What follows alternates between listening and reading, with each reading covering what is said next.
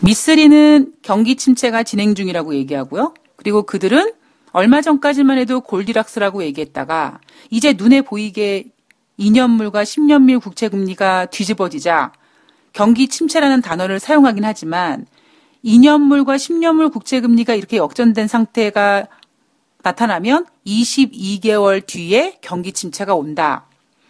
여러분 이 얘기를 들으시면서 뭔가 이렇게 좀 의문이 드는 점 없으셨습니까? 그러니까 저는 어 이런 이야기를 들을 때마다 도대체 무슨 수작이지? 라는 의심을 한번 하게 됩니다. 물론 미쓰리는 의심병에 걸렸어요. 예, 그리고 늘 말씀드리지만 제가 이렇게 의심병이 들, 걸린 이유는 세상이 저를 이렇게 만들어 놨어요. 어, 예를 들면 주식 하시는 분들은 좀 이해가 빠르실 수 있으니까 주식에 대한 비유를 해드리면요. 그리고 이, 다, 이 방송을 듣는 분들 중에 뭐 주식을 하지는 않으셔도 뭐 세력주, 작전주 이런 이야기는 들어보셨을 거니까 이해가 좀 되실 거라고 봅니다. 자, 세력주들이 어떻게 매매를 하냐면, 어, 어떤 기업이 뭐 예를 들면, 아유, 어떤 재료가 있어요. 음, 그 재료가 뭐라고 얘기할까요?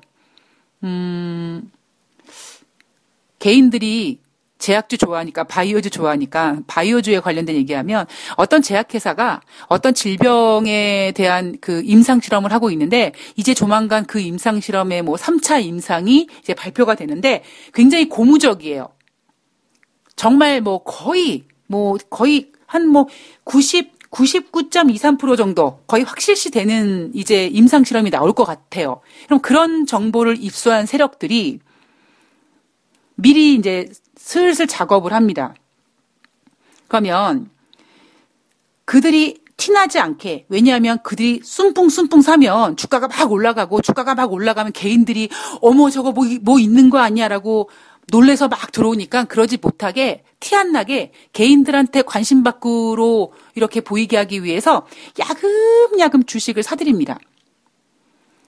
어느 순간까지. 그 어느 순간이 언제냐면 내가 갖고 있는 돈으로 이 주식을 원하는 만큼 다 살 때까지 야금야금 사드립니다. 그래서 대부분 급등하기 직전에 차트가 이렇게 거의 움직이지 않고 이렇게 횡보하게 보이는 이유가 바로 그거거든요. 자, 그러다가 어느 시점이 되면 슬금슬금 이제 개인들이 입질을 내요. 그 입질이 뭐냐면 첫 번째는 이제 그 제약회사에서 임상 실험을 한다라는 내용이 이제 뭐 찌라시든지 이렇게 어딘가 막 이제, 이제 퍼지고 있는 거예요. 은연중에.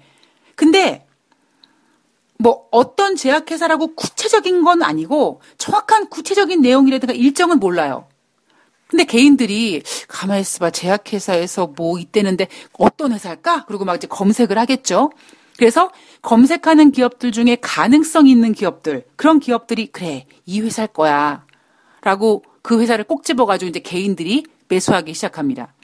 그리고 그 매수를 거의 확신하게 해주는 게 뭐냐면 차트거든요. 야, 요거 뭔가 있네. 요거 요거 세력들이 작업했네. 그러면 차트를 분석하는 사람이든 어디선가 뭐 그냥 두리뭉실하게 들었던 그 재료를 가지고 매매를 하는 개인들이 이제 그 종목을 사들이기 시작하죠. 그럼 주가가 올라가요.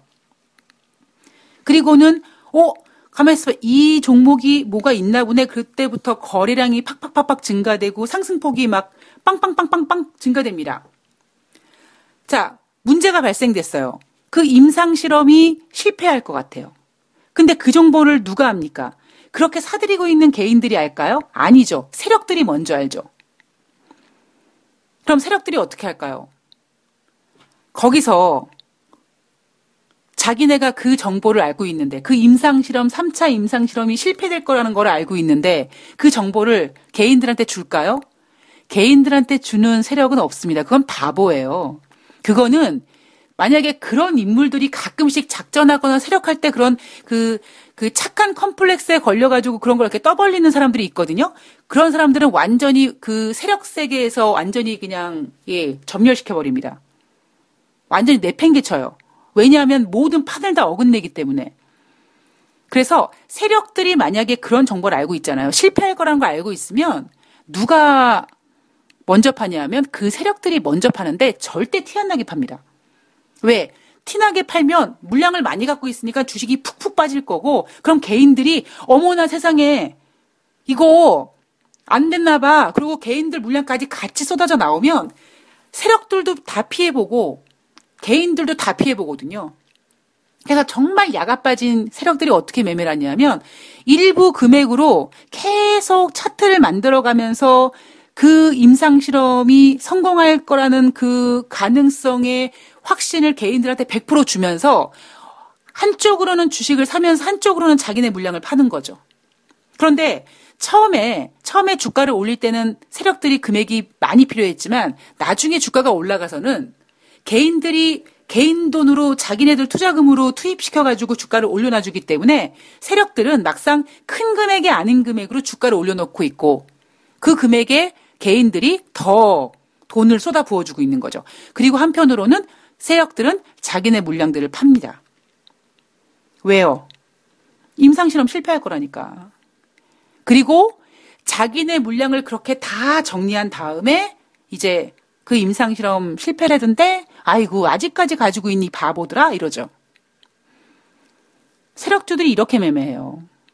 그렇다면 지금 그러니까 저는 그런 매매를 워낙 많이 해보다 해보다 보니까 저는 예 뭐뭐 시장을 신뢰할 수도 없고 종목을 신뢰할 수도 없고 하다못해 경제도 신뢰할 수가 없는 거예요. 다 뭐 그냥 돈 놓고 돈 먹기 다 그냥 머릿속에서 그냥 짱구 굴리고 그냥 응?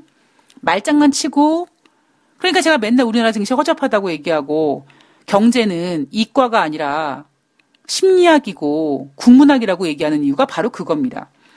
자, 증시도 마찬가지예요. 만약에 지금 시장에서 경기 침체입니다라는 걸 딱 인정해 버리면 시장에서 자금이 우르르 나가겠죠. 그래서 혹시 못 나가게 어느 정도 잡아두기 위해서 22개월이라는 시간을 버는 게 아닌가. 왜냐하면 최소한 개인들은 아 그래 22개월 뒤에 경기 침체가 온다 이거지 뭐 그럼 아직까지 시간 있네 뭐 난 조금 더 돈 벌고 조금 더 버티다가 나는 이제 빠져나와야지 이런 생각을 하겠죠. 저는 그렇게 생각을 합니다. 그래서 저는 지금 경기 침체가 진행 중인데 뭔 얼어 죽을름이 22개월이에요. 2007년도와 똑같은 현상이다. 아이고 1년 뒤에 금융위기 터졌는데 그리고 금융위기 터지기 직전까지도 예, 아이고 우리나라 정신없이 좋았었어요. 예, 정신줄 났어요. 제가 그랬잖아요. 그때 제가 고객들한테 제가 월 10%씩 수익률로 해드릴 테니까 저한테 투자하세요라고 했더니 아이고 이주인 뭔 소리야 지금 정리식 펀드 들어가니까 2주 만에 30% 났는데 이랬던 상황이라니까요. 자 우리 투자자분들 예, 정신 번쩍 차려야 됩니다. 어, 속으시면 안 돼요. 속으시면 안 돼요. 자, 영국 이야기로 좀 넘어가 보면은요, 음, 참, 제가 이거 하다 하다 이제, 야, 내가 이제, 어, 이 융커 위원장이 긴급 담낭 절제 수술을 받았다는 것까지 내가 체크를 해야 되나라는 생각이 들었습니다만, 예, 올해 64살인, 어, 융커 위원장이 최근 긴급 담낭 절제 수술을 받고, 어, 그 약간 이제 회복을 하기 위해서 지난번에 G7 정상회담에도 참석하지 않았습니다. 그리고는 27일 날 업무에 복귀를 해서 복귀하자마자 예, 보리스 존슨과 20분간 통화를 했습니다. 자, 유럽연합은 no deal Brexit를 피하기 위해 할 수 있는 모든 것을 할 것이다. 자, 여기까지만 들으면, 어머, 영국이랑 유럽연합이랑 합의를 하려나 봐. 영국의 no deal Brexit 우려감이 없나 봐. 또 이렇게 해석한다니까요. 그러니까 그렇게 하지 마시라고 제가 얘기하죠. 아, 거기까지만 들으면. 근데 그 뒷얘기를 들으셔야 돼요. 뭐, 우리나라 말은 끝까지 들어봐야 된다고 얘기하지만, 저는 우리나라 말뿐만 아니라 사람이 하는 일은 끝까지 들어서가 중요, 끝까지 들어서도 모르고요. 몇 번을 고씹고 고씹고 되씹어요. 도대체 저 인간은 무슨 생각으로 저, 인간, 저 얘기를 했을까? 저 사람은 왜 저때 그렇게 했을까? 예. 어, no deal의 시나리오는 오직 영국만의 결정이다. 유럽연합의 결정은 아니다라고 얘기했습니다. 왜냐하면 지금 보리스 총리가 지난번에 G7 정상회담에서 마크롱 대통령도 만나고 메르켈 대통령도 만나고 막 이러면서 그랬잖아요. 우리가 전할 메시지는 다 전했어. 이렇게 얘기했잖아요. 이제 결정은 유럽연합이 하면 돼. 이렇게 얘기했다 보니까 서로 이제 만약에 no deal Brexit가 발생됐을 때 누군가에게 책임을 전가해야 되거든요. 그랬을 때 영국은 야, 우리가 노딜 브렉시트가 되는 거는 우리 때문이 아니라 유럽연합이 우리랑 재협상 안 해서 그런 거거든? 이렇게 입장을 주장하고 있는 거고, 유럽연합은 우리는 할 만큼 한 거거든? 영국 때문이거든? 이렇게 지금 선을 긋고 있는 거죠. 그리고 윤커 위원장은 기존 틀 내에서 영국과, 영국과 재협상을 하는 것에 대해서 검토하겠다라고 했습니다. 그러면 기존 틀이 뭐예요? backstop이에요. 이거를 빼고는 얘기가 안 되거든요. 그럼 이건 이 기본 기본 이 기존 틀은 결국 보리스 존슨은 절대 용납할 수 없는 것. 유럽연합도 절대 용인할 수 없는 겁니다. 결국 지금 영국과 유럽연합은 뭐예요? 물과 기름이 되어버린 거예요. 자, 영국이 야당이 또 어떤 상황이냐? 음, 제레미 코빈, 예, 제일 야당인 노동당 대표. 제가 어저께 그 제임스 헌터라고 했나요? 예. 제가 사람 이름 외우는 거를 조금 예, 좀 못합니다. 예, 이해해 주시고요. 어, 제러미 코빈이 예, 제일 야당인 노동당 대표입니다. 어, 야당 대표들과 회동을 가졌어요. 자, 누가 참석했냐면 스코틀랜드 국민당 하원 원내대표, 자유민주당 대표, Change UK 대표, 웰스 민족당, 녹색당. 자, 이렇게 야당 대표들이 회동을 했습니다. 그래서 무슨 생각을 했느냐? 야, 노딜은 좀 막아야 되겠다. 우리 노딜을 막기 위해서 실제적인 어떤 방안을 찾자. 뭐, 이렇게 생각을 하고 있습니다. 지금 가장 시장에서 구체적으로 나오고 있는 얘기가 뭐냐면, 야당에서 이제 다시 의회가 개최되면 정부 불신임 안을 제출해서 보리스 총리를 사임시키고 그리고 브렉시트를 일단 연기하고 조기 총선을 진행하고 그리고 국민들을 상대로 제2의 국민 투표를 하는 것. 이게 지금 야당이 생각하고 있는 거고요. 보수당 내에서도 이렇게 생각하는 사람이 있어요. 자, 문제가 뭐냐면 음, 이 제1야당 노동당 대표 이 제레미 코빈이 약간 그 권력의 욕심이 있는 것 같습니다. 자, 본인이 물론 야당 제1야당 대표긴 하니까 내가 주도해서 내가 주도하기 위해서는 내가 임시 총리를 맡아야 돼. 내가 임시 총리를 맡아서 유럽연합이랑 유럽연합한테 저기요 10월 31일 말고 조금 시간을 더 주시면 안 되겠어요? 이래가지고 시간을 좀 벌어요. 그 브렉시트를 연기합니다. 그리고 영국 내에서 조기 총선을 하고 조기 총선이 끝난 다음에 국민들을 상대로 제2 국민 투표를 한다. 이게 뭐냐면 지금 제러미 코빈 대표가 생각하고 있는 plan이에요.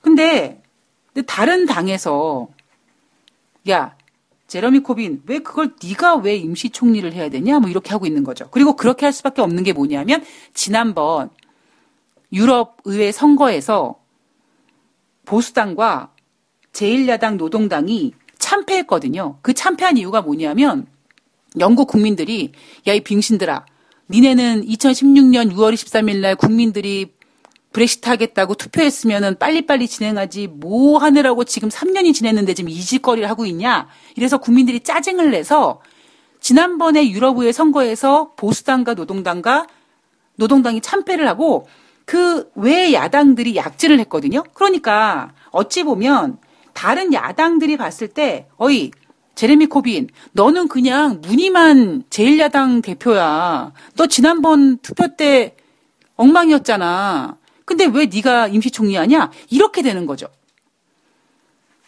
어, 이 코빈 대표가 뭐라고 얘기하냐면 미국 기업이 영국인들에게서 이익을 뽑아내는 결과를 낳을 것이다. 뭐 하면? no deal Brexit 하면. 자, 제가 이 얘기를 예전에 어떻게 드렸냐면 지난번에 보리스 총리와 트럼프 대통령이 전화 통화를 했는데 트럼프가 뭐라고 했냐면 나는 영국 Brexit 환영, no deal도 환영, 괜찮아. 이랬거든요. 제가 그랬죠. 트럼프 대통령은 영국에다 빨대 꽂을 생각하고 있는 거예요, 지금. 트럼프 입장에서는 영국이 no deal Brexit가 되면 될수록 좋습니다. 그래야지만 영국이 엉망진창 되면 미국이 가서 빨대 꽂고 쪽쪽 빨기가 참 좋거든요. 그러니까 트럼프 대통령이 영국의 no deal Brexit를 응원하는 이유는 그러니까 Brexit를 응원하고 no deal Brexit까지도 응원하는 이유가 바로 그건데 그거를 인지하지 못한 인지하지 못한 건지 안 하는 건지 모르겠습니다만 예. 보리스 총리가 어머 트럼프 대통령이 세상에 우리 응원해주고 있어 이렇게 허짓거리하고 앉아 있었다고 제가 얘기했잖아요. 그 두 모질이들이 예. 자, 아, 영국의 no deal Brexit는 미국이 영국에게 빨대 꽂게 해주는 일이다. 그래서 야당에서는 막아야 된다. 자, 거기까지 의도는 좋은데 일단 야당 내에서도 야 지난번에 의회 선거에서 박살난 네가 왜 임시총리를 하냐? 일단 지금 야당끼리 또 의견이 좀 엇갈리고 있고요. 여기에다가 어쨌든 지금 영국 보수당 당대표이자 총리인 보리스 총리는 가장 좋은 시나리오가 뭐예요? 무조건 10월 31일 날 노딜이 또 괜찮으니까 브렉시트를 한 다음에 11월 초에 조기 총선을 하면 보수당이 과반수보다 64석을 더 갖게 된다라는 그런 완전히 기분 좋게 만드는 시나리오를 갖고 있기 때문에 그거대로 추진할 거라는 거죠. 또 하나, 세 번째 가능성. 야당의 소원대로 정부 불신임안을 제출해서 보리스 총리를 끌어내려도 이 인간이 안 나와요. 총, 청사에서 안 나와. 버텨요. 버티게 할 수 있대요. 그 불신임 안에는 총리를 강제적으로 끌어낼 수는 없다고 합니다. 그러면 지금 시간이 얼마 없으니까 보리스 총리가 계속 버티기로 하면 결국에 자연스럽게 시간 끄는 그 효과가 나타나서 브렉시트가 될 수밖에 없다라는 거죠. 그럼 이걸 막을 수 있는 게 누구냐? 야당 총재들이, 야당 대표들이 영국 엘리자베스 2세 여왕한테 가서 영국, 영국 엘리자베스 2세 치마자락을 붙잡고 늘어져가지고 저 보리스 총리 제집 끌어내라고 하면은 영국의 여왕은 끌어낼 수 있다라는 거죠. 문제는 뭐냐면 영국 여왕이 아이고 저 여자 저거 정치적으로 중립을 지키지 못하고 있네라는 비타, 비판을 받을까봐 그 카드를 쉽게 쓰지 못할 거라는 겁니다. 그래서 지금 야당이 뭐 하느냐 이렇게 얘기하죠. 만약에 no deal Brexit가 된다면 영국의 황실은 아작 박살 붕괴될 것이다. 그래서 아, 내가 만약에 엘리자베스 여왕 이세면 가만 있어봐 영국이 no deal Brexit가 되면은 왕실이 없어져? 가만 있어봐. 그럼 안 되겠는데 이렇게 하게끔 만들기 위해서 지금 영국 야당에서는 만약에 no deal Brexit가 되면 미국이 빨대를 꽂을 거고 영국 왕실은 없어질 거고 이렇게 지금 분위기를 조성하고 있는 겁니다. 영국의 브레시트 문제가 예, 저는 오히려 중국과 미국의 무역 분쟁보다 더 머리가 아픈 일이다라는 이야기를 어제 해드렸습니다. 자, 이란으로 넘어가면, 음, 트럼프 대통령이 G7 정상회담에서 이란과 얘기할 수 있다. 제가 어제 그 얘기 해 드리면서 아니다. 그리고 제가 아니다라고 얘기했던 이유가 뭐냐면 다음번 G7 정상회담을 트럼프 대통령 뭐 리조트에 사자. 그런데 그 리조트에 뭐 특별한 초대는 부르, 초대 손님은 부르지 않겠다. 근데 이번 프랑스 G7 정상회담에서 특별한 손님이 누구였습니까? 바로 이란의 외무장관이었거든요. 근데 트럼프 대통령이 우리 리조트에서 G7 합시다. 근데 특별한 손님 없어요라고 얘기하면서 완전히 이란의 접촉을 차단시켰습니다. 그런데 어쨌든 그 회담에서 나 이란과 얘기할 수 있다. 이렇게 얘기했잖아요. 상황과 여건이 알맞다면 이란 대통령을 만날 의향이 있다. 근데 그 상황과 여건은 뭡니까? 협상이라고 쓰고 항복이라고 읽는 트럼프 대통령의 생각입니다. 자, 프랑스 대통령도 거들긴 했어요. 앞으로 수준의 양국 간 회동이 성사되길 바란다. 음, 제가 그랬죠? 한국말뿐만 아니라 이제 모든 말들은요, 끝까지 들어야 되고, 잘 들어야 되고, 여러 번 곱씹어 봐야 됩니다. 프랑스 대통령이 앞으로 수준의 양국 간 회동이 성사되길 바란다. 성사되길 바란다라고 했지. I want라고 했지. I hope이라고 했지. will이라고 하진 않았잖아요. 그죠?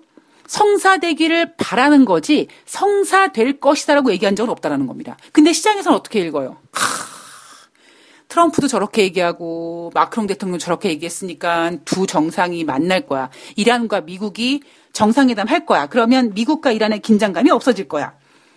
그렇게 분석하죠. 뉴욕타임즈에서 다음 달 열리는 유엔 총회가 바로 미국과 이란의 정상회담의 기회가 될 것이다 이런 보도가 나왔습니다. 그런데 제가 봤을 때는 제가 어제 방송에도 얘기했지만 트럼프 대통령이 프랑스에서 G7 정상회담을 하고 있는데 중국이 지난주 금요일 날 미국 증시 열리기 직전에 관세 부과하는 바람에 미국 증시 박살냈고 그거를 미국 내에 있는 트럼프가 아니라 지금 프랑스에 가 있는 트럼프 입장에서 굉장히 불안하거든요. 그러니까 그걸 수습해야 돼요. 증시를 수습해야 돼요. 그러기 위해서 중국이랑 통, 뭐, 중국이 대화를 원한다. 뭐, 이란과도 할 수 있다. 카, 저는 뻥이라니까요. 트럼프 대통령은 입만 열면 뻥, 입만 열면. 입뻥, 입뻥, 입뻥. 그리고 그 입뻥을 가지고 냉정하게 분석하지 못하고 좋게 분석하고 있는 사람들이 더 문제라는 거죠. 자, 최종 외교 결정권은요, 이란은 루하니 대통령이 아니라 알리 하메네이 이란 최고 지도자한테 있다고 합니다. 이 사람이 지난번에 뭐라고 했어요? 미국과 협상을 되풀이지 않을 거야. 자, 트럼프 대통령은 상황과 여건이 알맞다면 이란 대통령을 만날 의향이 있다라고 얘기했는데 27일 날 이란 대통령이 뭐라고 했냐면 야 그거 사진 한 장 남기는 정상회담에 뭐 별 의미가 있냐? 저는 이란 대통령이 이렇게 얘기하는 거 듣고 지난번에 판문점에서 김정은과 트럼프 만나서 사진을 겁나 찍어댄 거를 비꼰 건가 이런 생각도 했습니다. 자, 미국이 이란에 간 모든 제재를 철회해야만 상황이 바뀔 것이다. 즉, 트럼프 대통령이 상황과 여건이 알맞다면 대화할 수 있다는 어이 이란 너 핵 포기해 우리 말 잘 들어 이렇게 포기각서가 써질 수 있는 조건이 되면 얘기하겠다. 이란은 절대 그럴 나라가 아니라니까요. 지금 모든 상황이 물과 기름 같다고 얘기하잖아요. 이탈리아도 마찬가지고, 뭐 동맹 오성운동, 뭐 민주당 얘네들도 지네들끼리 지금 물과 기름이요. 중국과 미국도 협상이라고 쓰고 항복이라고 읽고 있고 이란과 미국 문제도 그렇고 중국과 미국도 마찬가지입니다. 중국 다 중국과 미국도 되게 친한 것 같지만 이게 친한 거예요? 예. 북한은 뭐예요? 우리 핵 가지고 있을게 경제 풀어줘. 미국은 핵 포기하면 경제 풀어줄게. 이게 어떻게 합의가 됩니까? 그러니까 보면 합의가 결코 될 수 없는 일들 가지고 지금 우리는 합의될까 말까 이러고 앉아 있는 거예요, 지금. 이게 제가 그랬죠? 7월 말에, 아이고, 금리 인하 25bp 하는 거 가지고 미쓰리는 한 달 내 금리 인하 할까, 안 할까, 50 할까, 이러고 앉아 있는데 왠지 모르게 7월 말에 이게 허무하더라. 그리고 이제 그 허무함을 누가 느껴요? 미국 국민들이 느끼고 전 세계 투자자들이 느낄 거라고요. 우리 그동안 뭐 했지? 되지도 않는 일 가지고 이러고 있었고 결과가 나지도 않을 거 가지고 그동안 이렇게 흥분했고. 자 중국으로 넘어가 보면은요. 중국도 마찬가지. 뭐 중국은 뭐 두 말하면 제가 입 아프죠. 더 이상 뭐 할 얘기가 없습니다. 중국에 대해서는. 그죠? 어제도 말씀드렸듯이 중국은 언제나 미국과 대화를 원합니다. 협상으로 하자. 예. 그런데 중국과 미국도 물과 기름이에요. 그 물과 기름은 아예 초심으로 돌아가 보면 중국은 중국 제조 2025 지키면 돼요. 맨 처음엔 그랬습니다. 어찌 보면. 중국 제조 2025만 지키면 까짓 거 뭐 콩 사줄 수 있지. 어? 까짓 거 뭐. 근데 미국은 뭐였습니까? 맨 처음에 미국과 중국의 무역 분쟁은 그놈의 중국 제조 2025를 포기시키는 거였거든요. 근데 지금은 그거를 넘어서서 예. 중국은 열받아서 이제 콩도 안 사준다고 얘기하고 콩에다가 막 관세도 부과하고 이러, 있습니다. 자, 중국이 12월 15일부터 미국 자동차에 대해서 25%, 자동차 부품에 대해서 5% 관세 부과를 결정했습니다. 자, 중국이 이렇게 미국산 자동차에다가 관세를 부과했을 때 가장 타격받을 미국 기업이 바로 테슬라인데요. 이 테슬라가 오는 다가오는 8월 30일부터 중국에서 가격을 인상하기로 했습니다. 왜냐하면 물론 명분은 아유 위안화 가치가 약화돼서 약해져서 인상하는 거야. 라고 했지만 테슬라가 지금 생각하고 있는 건 미국과 중국의 무역 전쟁이 장기화될 거라는 걸 대비한다는 거죠. 자, 트럼프가 뭐라고 했습니까, 어제? G7 정상회담 끝나고 마지막 기자회견에서 중국이 우리와 대화하고 싶어 한다. 중국과 통화했다. 중국이 협상을 간절하게 원한다. 그거는 트럼프 생각인 거고. 예. 중국은 그럴 생각이 없어요. 그러니까 지난번 이 묘한 기류가 뭐였냐면 지난번에 상하이 협상이 시작되기 전에 계속 두 국가들은요, 통화만 했어요, 통화만. 그러니까, 왜 얼굴을 마주대고 협상을 안 해? 라고 어찌 보면 똥줄 탔던 애들이 미국 애들이었고, 뭐 그냥 아 전화 통화 좀 해봐 그냥, 아, 저, 그냥 전화로만 하자 뭐 이렇게 이렇게 뻗팅겼던 애가 중국이었거든요. 그런데 트럼프 대통령이 뭐 중국이랑 통화를 했다. 중국이 통화를 간, 뭐 중국이 협상을 간절히 원한다. 근데 앞서서 시진핑과 트럼프 대통령이 통화한 건 맞죠. 그건 중국에서 인정을 했으니까. 그러니까 저는 앞으로 중국에서 인정한 것만 믿는 거지 트럼프 대통령의 말은 안 믿는 겁니다. 무조건 안 믿어요. 그러니까 트럼프 대통령이 중국과 통화를 할 거고 했, 뭐 통화를 했다라고 했는데 그거는 뭐 26일 날 26일에 통화한 게 아니라 그 앞서서 지난주인지 지난주 시진핑과 트럼프가 통화한 거 그거가 가지고 얘기하는 거죠. 그때 둘이 통화하면서 뭐라고 했습니까? 조만간 또 통화할 거라고. 근데 트럼프 대통령이 그걸 갖다가 가지고 와서 중국이랑 통화를 했는데 뭐 중국이 뭐 조용히 협상을 하자 그랬다. 예. 왠지 야, 중국이요. 글쎄요. 조용하게 협상하세요라고 이렇게 하는 거 보니까 이렇게 들리죠, 여러분들. 중국이 쪽팔리니까. 아, 미국. 아유, 내가 니네한테 항복하고 싶은 마음은 되게 굴뚝 같은데, 아, 그래도 중국이라는 폼이 있지. 그러니까 조용하게 그냥 우리 협상하자. 없는 듯이 그냥 내가 져줄게. 이렇게 했을 것처럼 들리는 거죠. 트럼프 대통령이, 예, 예, 저는 트럼프 대통령 사기꾼이라고 보고 있는 사람입니다. 그러니까 사기꾼은 아닌데 사기꾼 기질은 풍부한 사람이라고 보고 있어요. 자, 중국이 뭐라고 얘기하냐면 트럼프 대통령이 중국 측으로부터 먼저 무역 협상 타결을 원한다는 전화를 받았다고 하는데 중국 외교부 대변인이 양측 간 전화 통화가 있었다는 사실을 몰랐다. 그러니까 이게 없었는지 있었는지 정확히 모르겠습니다만 어쨌든지 간에 자, 환구15의 편집장이 어제 뭐라고 했냐면 내가 아는 한 중국과 미국 협상 대표들은 최근 전화 통화한 적이 없다. 그리고 중국의 입장은 바뀌지 않았다라고 했습니다. 그러니까 저는 이 상황을 이렇게 해석하고 있어요. 음, 중국 외교, 외교부 대변인이 양측 간 전화 통화가 있었다는 사실을 몰랐다라고 얘기한 것, 즉, 몰랐다라고 얘기한 거는 했는지 안 했는지 정확하게 인정하지 않았던 거잖아요. 그러니까 중국 입장에서는 미국과 대화는 하고 싶은 거예요. 그러니까 이 상황을 격화시키지 않고 싶어 하는 마음을 갖고 있는 애들이 중국입니다. 그러니까 항상 중국은 먼저 공격하진 않잖아요. 그리고 좋게 좋게 해결하려고 하고 있습니다. 그러다 보니까 제가 만약에 외교부 대변인이라고 해도 전화 통화 안 했는데요? 라고 해버리면 어찌 보면 미국과 대화하는 어떤 그런 그 분위기를 망칠 수 있으니까 그냥 몰랐는데요? 뭐 이렇게 그냥 얼버무려 버린 거죠. 자, 시진핑은 중국 정부가 어, 무역 전쟁 장기화를 염두하고 있는 듯 베이징에서 주재한 중앙재정경제위원회 5차 회의에서 상업망 업그레이드에 나서야 한다라고 얘기했습니다. 오히려 베이다이허 회의가 끝난 다음에 더욱더 시진핑 주석은 예, 더 굳건해진 것 같습니다. 자, 마지막으로 금리 이야기를 해보면 음, 윌리엄 더들리 전 뉴욕 연방은행 총재, 지금 연방은행 총재가 전 샌프란시스코 연방은행 총재였죠. 총재가 지금 뉴욕 연방은행 총재가 되었습니다. 윌리엄 더들리 전 뉴욕 연방은행 총재가 블룸버그에 기고한 글이 있는데요. 뭐라고 했냐면 트럼프 대통령이 최근 고조된 중국과의 보복 관세 싸움을 계속 할 것이라는 것을 가지고 연준 위원들이 단순히 그것 때문에 금리를 내려서는 안 된다. 즉 트럼프한테 개결하 이거죠.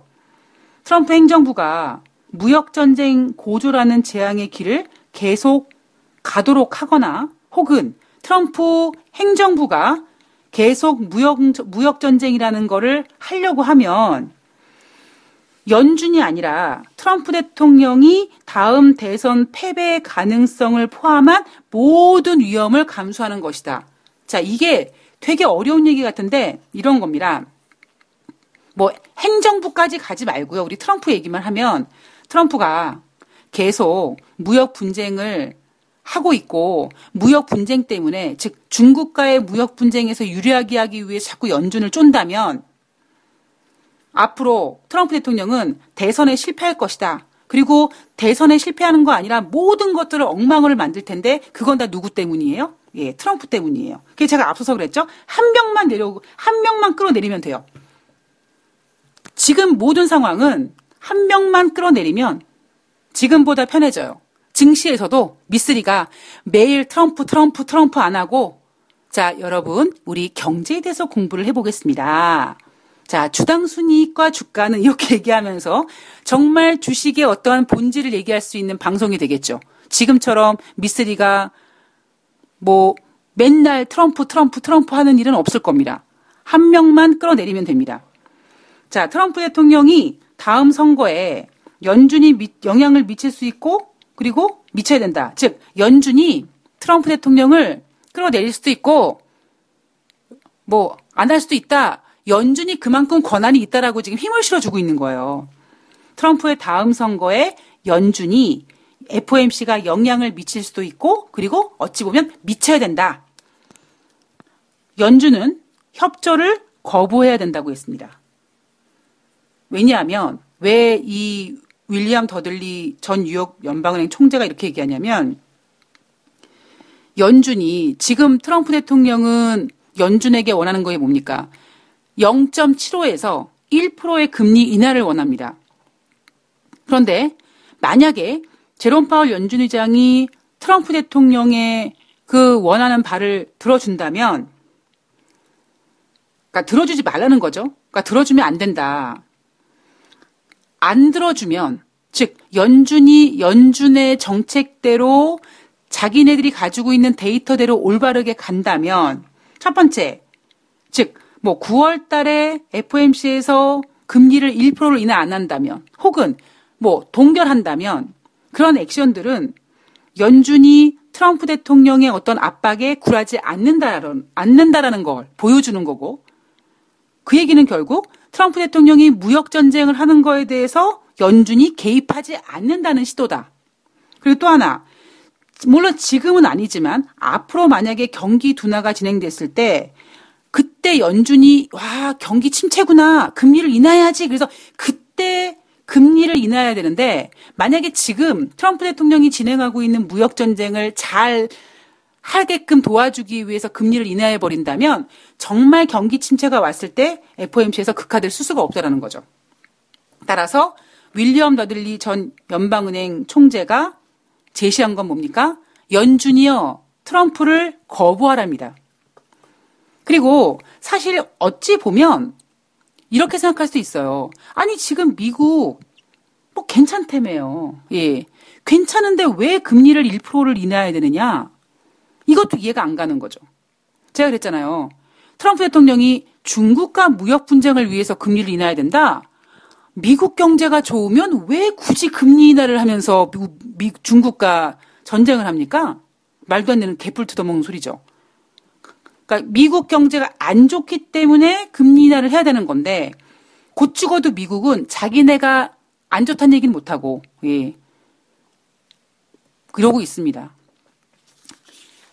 그냥 예. 언제쯤 언제쯤 미쓰리가 예, 정말 경제에 대해서. 자, 여러분, 오늘은 주식에 대해서 이런 면을 보도록 해 보아요. 이렇게 할 수 있을지. 예. 아이고, 한 명만 끌어내리면 되는데.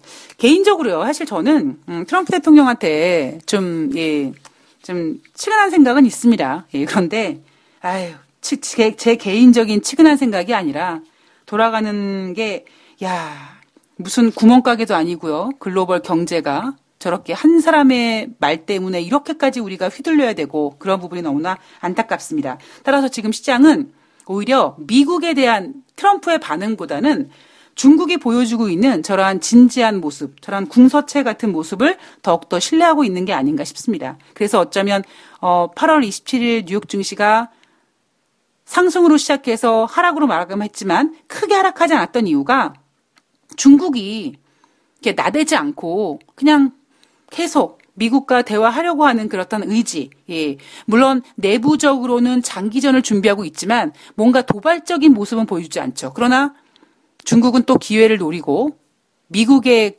증시를 하락시키기 위해서 계속 기회는 노리고 있을 겁니다. 자, 우리나라 증시, 음, 제가 어제 방송에서 일단 뭐 반등을 하겠지만, 예, 트럼프 대통령의 어떤 그런 이제 말장난이 어느 정도 한계가 부딪힐 것이다. 라는 얘기를 해드렸습니다. 아, 그래도 우리나라 시장은 어떻게 해서든지 그래 미국과 중국이 무역 대화를 할 거야라고 얘기할 거고요. 그리고 어, 트럼프 대통령이 음, 조금 더 양보할 가능성이 있어요. 예.